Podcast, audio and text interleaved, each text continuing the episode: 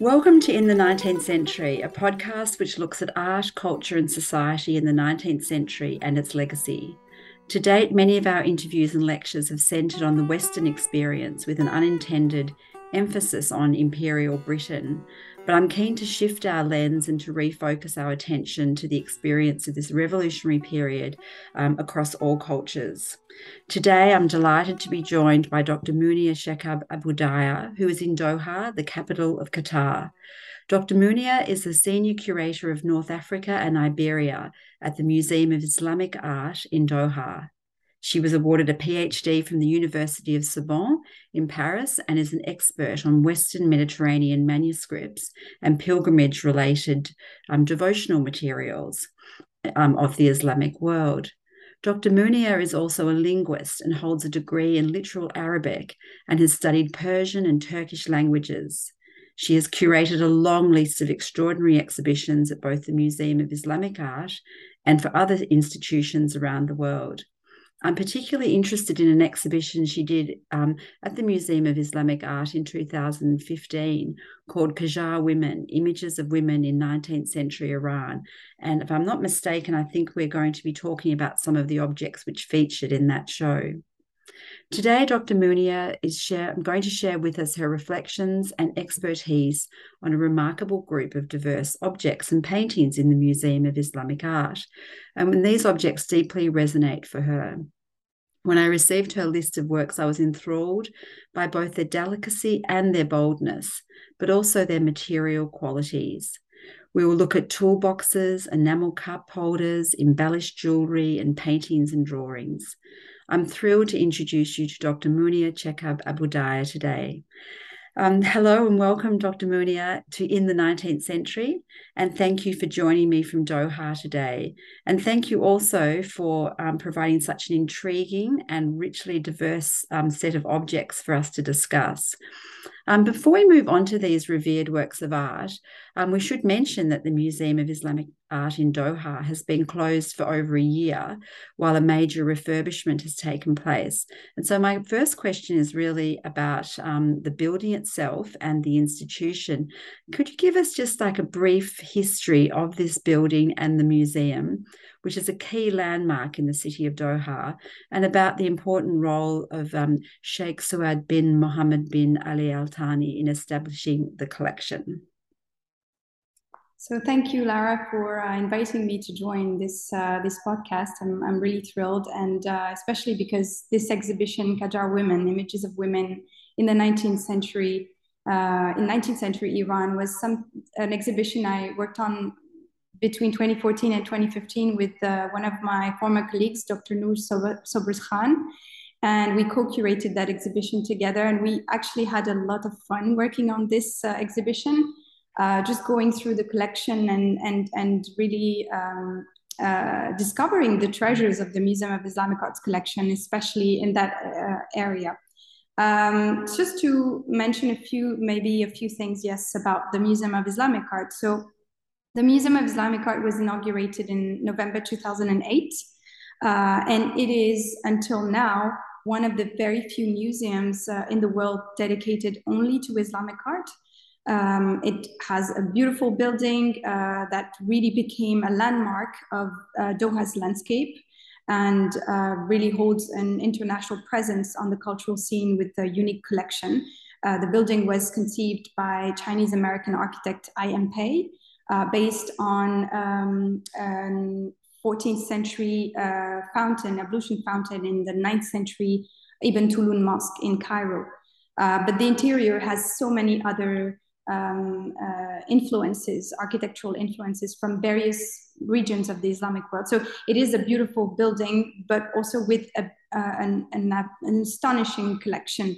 And the collection, in fact, was initiated by Sheikh Saud bin Muhammad bin Ali Al Thani, uh, who was one of the most prominent art collectors of the last decades, um, and uh, as chairman for Qatar's National Council for Cultural Arts and Heritage between 1997 and 2005. He was very influential in the constitution of collections uh, for Qatar museums and for the state of Qatar in general. Uh, Sheikh Saud was an incredible collector and a visionary man uh, who, who really built, if you think about it, it's extraordinary. He built in less than a decade uh, important collections for Qatar, one of which is the beautiful collection of the Museum of Islamic Art, which really holds um, unique pieces uh, of the Islamic world. Thank you. Yes, I think it's um, the building itself is stunning. Um, it just seems to uh, emerge out of the landscape and it's in a beautiful site. It looks like it's overlooking um, the, the bay area. Is that right? It's um, close to the water? Yeah that was a request from from pei himself. He wanted to have a special location that would be sort of in between old doha and the new doha. So sort of uh, also the um, the overarching uh, um, image of the museum and the, the message of the museum is to really put a uh, set a bridge or build a bridge between the past and the present. So he really had this idea that he did not want the building to be at some point in the life of urban doha would be overthrown by another building. Mm. and so really wanted it to have a special place that would always remain the same. That's why he had this idea to actually um, build it in the sea. And, uh, and we are really uh, building right in the sea. And, uh, and, and yes, it's, um, you, you can't miss it when you are on the Corniche of Doha. And um, just to remind us, what date does it reopen? So we're due to reopen to the public in on 5th of October so in less than uh, two weeks now. yeah, that's very soon. Well, I think everyone's going to be after this conversation. Everyone's going to be very encouraged to um, visit Doha and come to this museum. Um, so maybe um, let's move on to our first question about the actual works that you nominated. Um, and the first works I was keen to talk about are that, that set of 11 gouache drawings um, depicting the daily activities and rituals of women, including things like women buying fabrics, women visiting a doctor, women praying at a mosque, and, and my favorite, which is the um, an old woman smoking the Nargile with young girls embroidering, which I rather liked. Um, what can you tell us about this extraordinary group of works on paper? Um, are they a complete set or are they part of a larger group? Um, how, how does it um, work? So yes, I, I, chose a few images, uh, in fact, of this uh, this album because these eleven paintings are actually part of a set of thirty-seven illustrations, which constituted altogether an album uh, which features scenes of daily life uh, and activities in Qajar, Iran, let's say roughly between 1850 and 1880. Um, there were numerous albums, such as this one, that were produced for the foreign market uh, in the late 19th century in Iran. And some other examples, actually, of these kinds of albums uh, bear uh, captions in English or French. So they were really meant to be uh, made to um, sort of um, provide information and documentation about the society in Iran, uh, but for the for the foreign market. And the production, let's say stylistically, really follows the art production that developed from the second half of the 19th century, initiated by a court artist uh, named uh, Abul Hassan Ghaffari, who was also known as Sani al Mulk. Um, he studied in Italy in the late 1940s and created when he came back to Iran, to Tehran, in the 1850s, a school of portraiture uh, for small scale portraits of the Shah, Nasruddin Shah.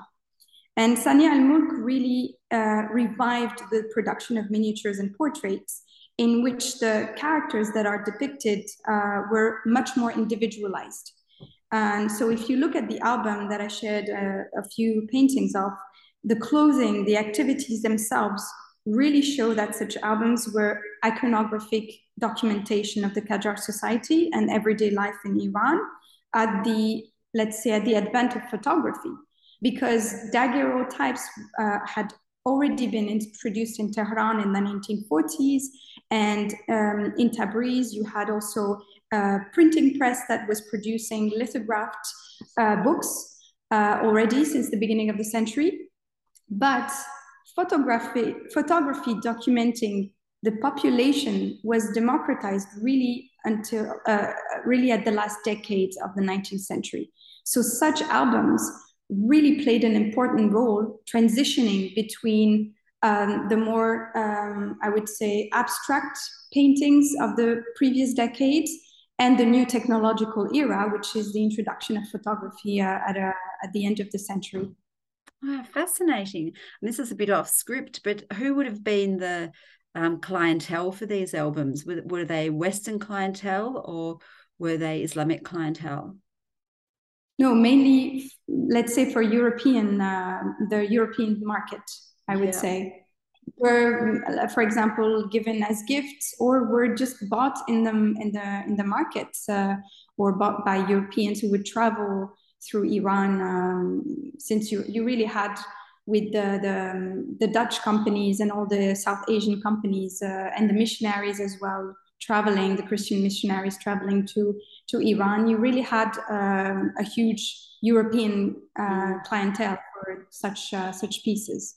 Mm, and is are these works um, held in a you know really beautiful embossed folio, or are they um, you know in a bound book, or are they loose? They're supposed to be in albums, so they're supposed to be bound, but a lot of them are unbound at the moment. Like this one has been unbound um, at the moment of its acquisition, but you still have examples of them being uh, sewn and, and bound like any other Islamic manuscript, in fact, yeah, as albums. Oh, it's fascinating. It's fascinating also that the artist trained in Italy. Um, yes. It's that's uh, that's something that actually was very common even for the rest of the Arab world uh, from in the 19th century. A lot of artists, and that's really what created uh, elsewhere, let's say in Syria, Egypt, Iraq, Lebanon. Um, you had a lot of artists who actually went to Italy and or to Rome or to Paris to study fine arts and came back to their home country with a new technical approach to painting, but still looked at uh, the subjects as um, more traditionally, I would say. Mm. So it, there's been like really a transitioning period in the entire 19th century for most of the Islamic world, where you really had a new approach to how you depict um, even daily scenes or uh, historical scenes, uh, portraits. Um, technically speaking, uh, I would say, based on the fact that these artists went to Europe to learn these new techniques. Mm, it's a really interesting um, flow of information and skills happening there. Mm-hmm. But let's um talk about this second painting, which is so striking. It's um, um Mirza Baba's portrait of a lady, and it's quite a large painting on canvas laid down on wood panel, which depicts an ornately dressed woman um, who looks to be playing an oud or mu- some musical instrument um, she has a white cat at her feet and perhaps a dish of dates by her side. Um, what can you tell us about Mirza Baba and this striking painting? And do we know who the woman is in the portrait? So, um, before I get into this painting, I'll, I'll give a bit of more context about um, oil paintings in, in, in Iran and how apart from, or let's say alongside manuscripts and miniature paintings and enameled works, you really have the introduction of large scale oil paintings that really started from uh, the 17th century in Isfahan onwards. And so you um, you had European artists that came to uh, to Isfahan to work for Persian patrons and also for the Shah Shahbaz uh, at that time.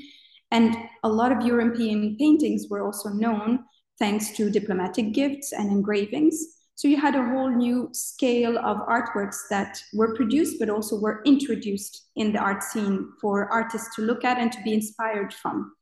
Um, so paintings produced during the Qajar era, the, the 19th century, especially in the first half of the 19th century, were highly influenced by the techniques and the style that was set earlier in Isfahan. This production really included official male portraiture, hunting scenes, religious figures, but also female portraits of women of the court, like this uh, this portrait that we are uh, we are talking about. Um, you, when you look at this painting, you'll see the rich and dense decorations on the fabrics, the jewels, the, that are really characteristic of the stylized representations of the luxurious and sophisticated life at the court, the Qajar court. Such portraits, especially of single persons, were symbols of the dynasty and of the monarchical propaganda, uh, especially the, during the time of Fath Ali Shah, uh, who reigned between 1797 and 1834. Uh, his royal workshop including, included important artists such as Mirza Baba, but also Mir Ali, which we will talk about for the next painting, uh, or Abdullah Khan, uh, to mention only the one, some of the most prominent. And Mirza Baba, in fact, was Fath Ali Shah's earliest court painter. So we're really looking at um, one of the earliest paintings that were done during that time. Um, the female portraits, like this lady playing, she's playing the tar actually, which is a very popular Iranian uh, instrument in the 19th century. Um, this painting really embodies the development of a new ideal of beauty, which really include very specific criteria.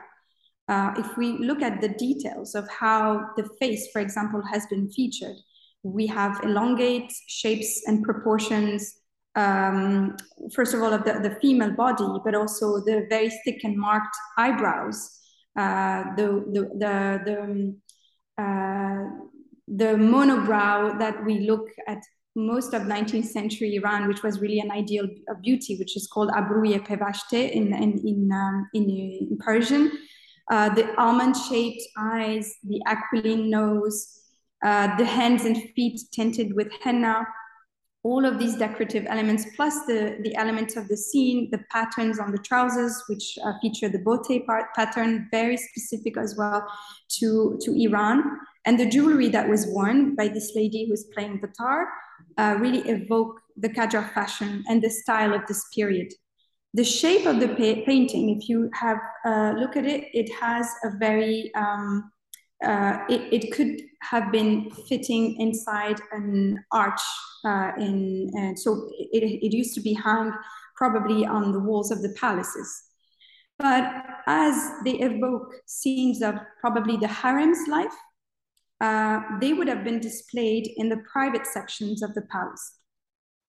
Dance and music were very popular in the harem of Fath Ali Shah and the later Shah uh, Nasruddin Shah, so many female dancers and musicians performed and also lived at the court, where they were even married sometimes uh, to members of the court. So this is what we're looking at. We, we're looking at probably, probably a female courtier who is also a musician and who is here to entertain, but she's also part of the harem's life. And the white cat, is there a symbolism behind the little cat? Uh, so the cat is a very interesting uh, uh, element because you you find it in a lot of paintings and rabbits as well. Mm-hmm. And I did ask um, several scholars who are really specialized on that type of production, and there's not been much research on that particular topic because also the, the cat is looking at the the, the is looking at the visitor or looking at uh, at us. So that's also very intriguing. It's I think part of um, the elements that were always drawn within these scenes. Like you, uh, you, you mentioned the dates, but on the painting you also have the pomegranate. Mm. Um, you've got several elements that are recurring in these types of production. So I guess the cat uh, is part of it. Mm. Uh, but yeah, who knows why specifically a white cat? Probably a Persian cat. Yeah. Um, that's that's extremely intriguing and also very uh, very interesting to see. It's a really beautiful portrait. There's just so much to look at when you're looking at it. Um, it must be spectacular when you're standing in front of it in the gallery space. Yes, and it will be in the new galleries actually. It will be displayed with the next portrait we will be talking about, which is oh. the portrait of Fath Ali Shah. So it's, uh, yes.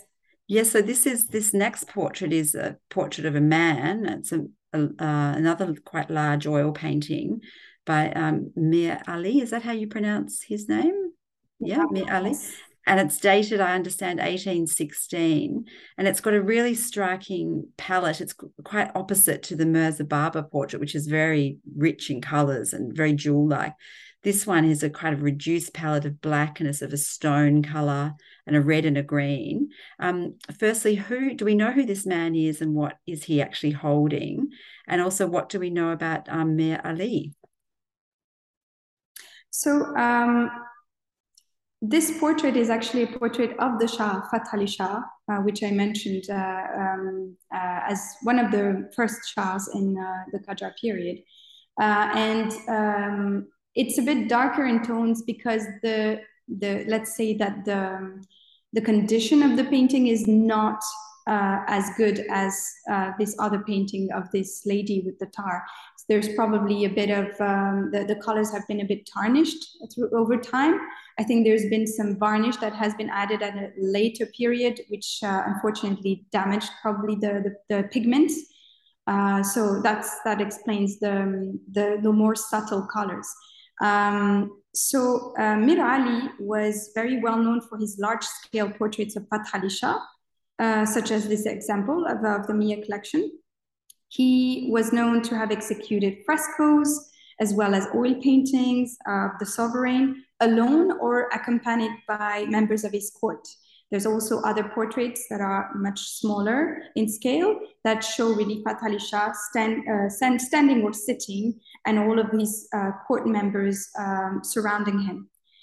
As opposed to the portraits of women that we've seen uh, in the in, uh, earlier on, uh, these were used, as I said, in private sections. The portraits, such as the portrait of the Shah, uh, which really show and embrace the whole um, idea of the um, um, masculinity and like the sovereign's power, especially with this the um, the representation of the long beards, which is really characteristic of that period and of these types of portraiture, um, as opposed to the, as I said, the portraits of women. These portraits of the sovereign would this time decorate the palaces and were would be displayed in the public um, sections of, uh, of the palace as really signs of the royal power.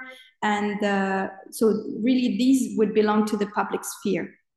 This painting and the production in general highlights also the no notion of monumentality in 19th century Iranian art, which goes really side to side with the global expression of modernity during this specific century worldwide. Um, I, I, think I really interpret it like that, where you look at um, the fact that Qajar Iran, like the rest of the world, is marked by unprecedented economic growth, as well as the transformation of its society, uh, its urbanization massively, like really the 19th century and the whole world with the whole idea of industrialization is, is, a, is an epic moment in human mm. history. Um, so as it is the case, as I said earlier, um, uh, as well as in the Arab world at the same time, Qajar painting really can be defined by this ambivalence between the desire for modernity that's merged with traditional artistic and cultural elements. If you look carefully at this painting and the, even the earlier, the, the previous painting, we notice a high level of detail that's still drawn from centuries of well-established Persian miniature tradition, so the detail of the miniature paintings in manuscript, but that is now adapted to new techniques and a new support, which is the, uh, the canvas. So this time it's adapted to monumental supports. And so I think this notion of monumentality was also clearly influenced by the quality of life and splendor that characterized the Qajar court's uh, development in, in Tehran, actually. Mm.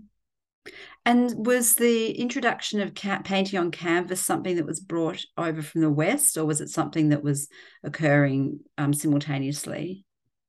Yes, that was mainly through Armenian merchants who uh, settled in Isfahan in the 17th century. Um, so uh, when I mentioned earlier how Isfahan really was really uh, the start of this tradition of oil paintings, uh, you had, of course, you had also also other Europeans that um, um, that that came and settled in, in in Isfahan, especially Christian missionaries. But Armenian merchants had actually their own district, and a lot of them were artists, and they really introduced that um, these monumental uh, portraits, and which are oil, oil on canvas. Mm. Again that one must be also quite spectacular when you see it um, in in reality on the wall. Yes. have a lot of wall power. And what we were talking about what he might be holding. Is it is it a sword that he's holding? Yes in fact yeah. yes absolutely. Yeah, yeah, yeah. Which were also part of the royal treasuries and these are all symbols of power. So these are uh, the jewelry, the, the arms and armor, all of these really reflect the idea of um, wanting to present themselves and their um, their power to the public sphere to anyone, ambassadors or whoever would really come and visit them officially at the court. So that was really to impress visitors. Mm. And just a, a, message to listeners that um, I will definitely post images of these works onto our um, in the 19th century Instagram site. So you'll be able to see them that way um, uh, in the first instance. Um, so now let's talk about something very different to the portraits we've just been discussing. I was really startled to see this sort of prosaic object, um, this toolbox which you had nominated. And clearly, it's not an ordinary toolbox. It has a highly decorative lid, a very rich red interior, and these tools are sort of beautifully aesthetically arranged in within the box. Um, who would have owned this toolbox, and what is it for? So um, first of all, this toolbox is very characteristic uh, in terms of decoration of a new symbolic repertoire adopted uh, by Iranian artists by the late 17th century onwards, namely the adaptation of Christian iconography and imagery into the artistic production. In the case of this toolbox, we see uh, the representation of uh, the Virgin Mary and Child, and such representations were more accessible in Iran as I said, thanks to the circulation of European uh, engravings via the Christian missionaries and European merchants. During the 19th century, there were numerous lacquered objects that were produced in Iran, including these boxes, but also pen boxes, mirror cases, um, um, even table um, tabletops. You know, uh, they were all lacquered and with representations of uh, various scenes. Sometimes these kinds of um, European scenes or, um, or depictions of uh, Christian iconography. These were destined for the local market as well as for foreigners. On this specific object, uh, we see um, also on the sides of the Virgin Mary and Child two bearded men bowing respectfully in front of Mary and Jesus, while two younger women on the lower part of the scene are holding offerings in their hands. The interior of the box uh, includes different small tools, uh, and this um, the tools indicate that this was a toolbox for a jeweler, and it includes even small weights, very very tiny weights, and a miniature scale that was probably used for uh, weighing precious materials like gold, silver. So this was we we wouldn't know who was the owner of that toolbox, but uh, probably a jeweler and maybe a jeweler of the court uh, or this would have been um, uh, given as a diplomatic gift to, um, I don't know, an envoy or an ambassador of a foreign country who would have either kept it in his collection or given it to another jeweler. But there are all these tiny little tools that were used for jewelry making. Mm, it's absolutely superb. And I didn't pick up that the lid was actually Christian iconography, which is you know quite unexpected, isn't it? yes, yes. Um, a lot of people would uh, would ask themselves, why would you have uh, such iconography? But it is very much the case not only in Iran in that period, and but also in South Asia from, in fact, the 16th century. In uh, the, at the Mughal court, you had a lot of Christian engravings uh, that were um, brought by again Europeans and that were um, gathered at the, the, the, royal libraries. And these really very much um, influenced the local artists. So you have, for example, in the Museum of Islamic Arts collection, you have a beautiful painting, a Mughal painting by Farrukh Beg, who is a very important, very prominent artist at the Mughal court, um, of, uh, if I'm not mistaken, Shah Jahan or Jahangir um, this painting shows uh, Saint Jerome in Melancholy, which is um, uh, directly a depiction taken from an, an engraving by Albrecht Dürer. Mm. And so um, these really were, were, very, I would say not very common, but like you, you have very um, numerous examples of these in the Iranian production, but also the South Asian production. I think this is going to be really surprising to listeners, um, you know, to start to understand that confluence of ideas that were clearly um, being transported between Europe and um, the Middle East and North mm-hmm. Africa. Um, so much Absolutely. more fluid than people realize, I think. Um, that's really, really interesting. Um, so now we're going to turn to two um, quite exquisite objects. They're little enamel coffee cup holders called Zarf. Um, they're tiny and they're delicate. They're about 5.2 centimeters high. The interior is enameled in iridescent turquoise, and the exterior shows large rose like flowers. Perhaps they're peony roses, I'm not sure, surrounded um, by an inset portrait of a woman. They're clearly special, and I sort of got the impression they're quite intimate objects. And I wondered, um, do we know who the woman in the portrait is, and what is the story of these cup holders? So these um, these two enameled zarfs are actually part of a larger set of six pieces, uh, which were all used as coffee cup holders, but actually cup holders for tea or coffee that could have been used for tea or coffee. Um, so um, these are extremely delicate and were most certainly part of court treasuries or royal treasuries and used only by really the courtiers or the um, the elite of the Qajar society uh, it, it, probably was very delicate to use a, a, cup holder instead of touching the cup mm-hmm. itself. Mm-hmm. You wouldn't burn yourself, basically. Um, each of the pieces bear uh, this medallion that features uh, that, that, that feature portraits of men and women. Um, uh, these objects were really made out of very precious materials. It would have been gold, silver, or gilded copper. Um, they were used at the court, but also, as I said, were part of the royal treasuries.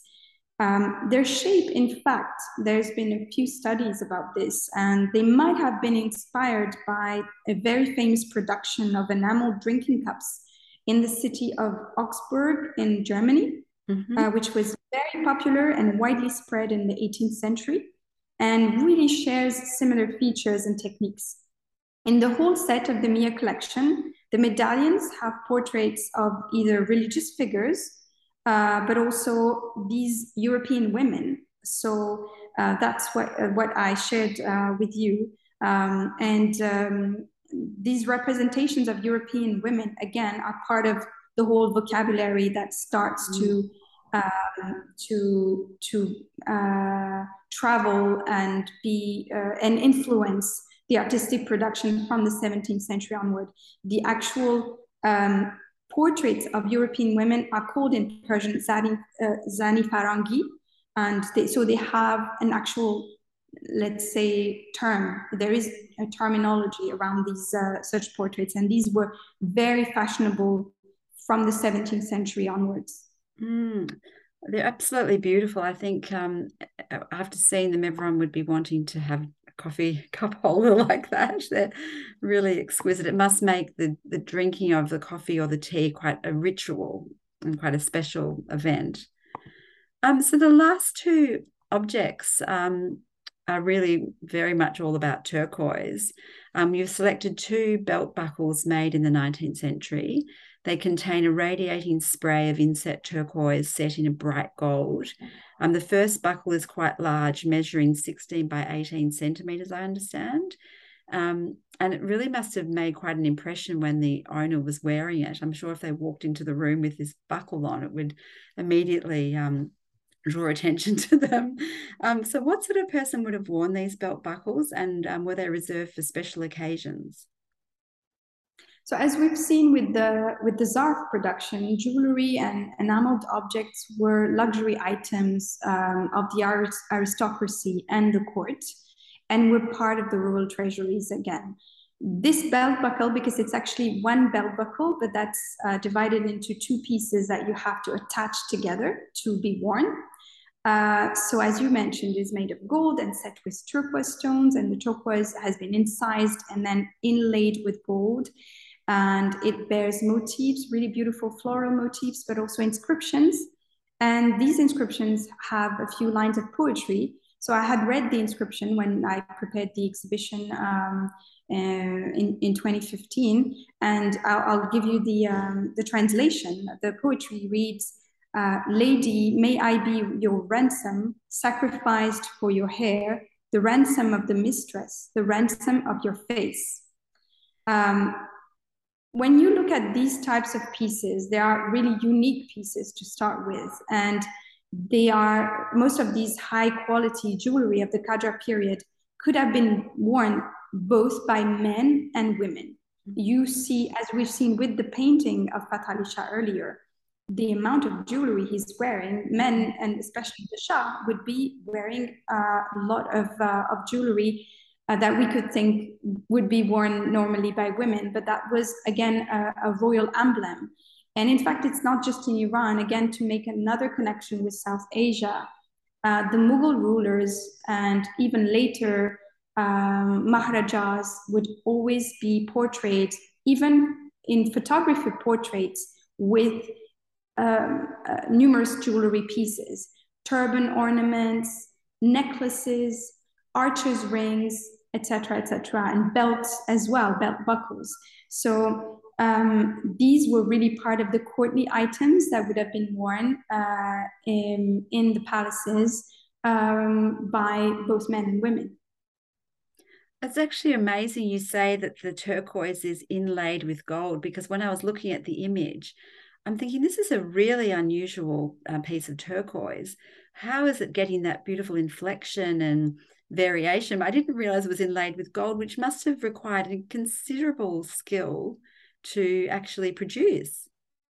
Absolutely. I think so. The, the, the turquoise was incised first with the inscription, and then the inscription, the engraving of the inscription was inlaid with sheets of gold. So, yes, that requires uh, numerous hours of of um, of work.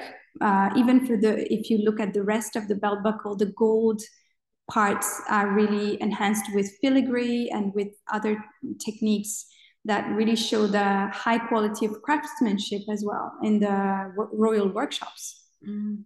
Yeah, it's absolutely beautiful.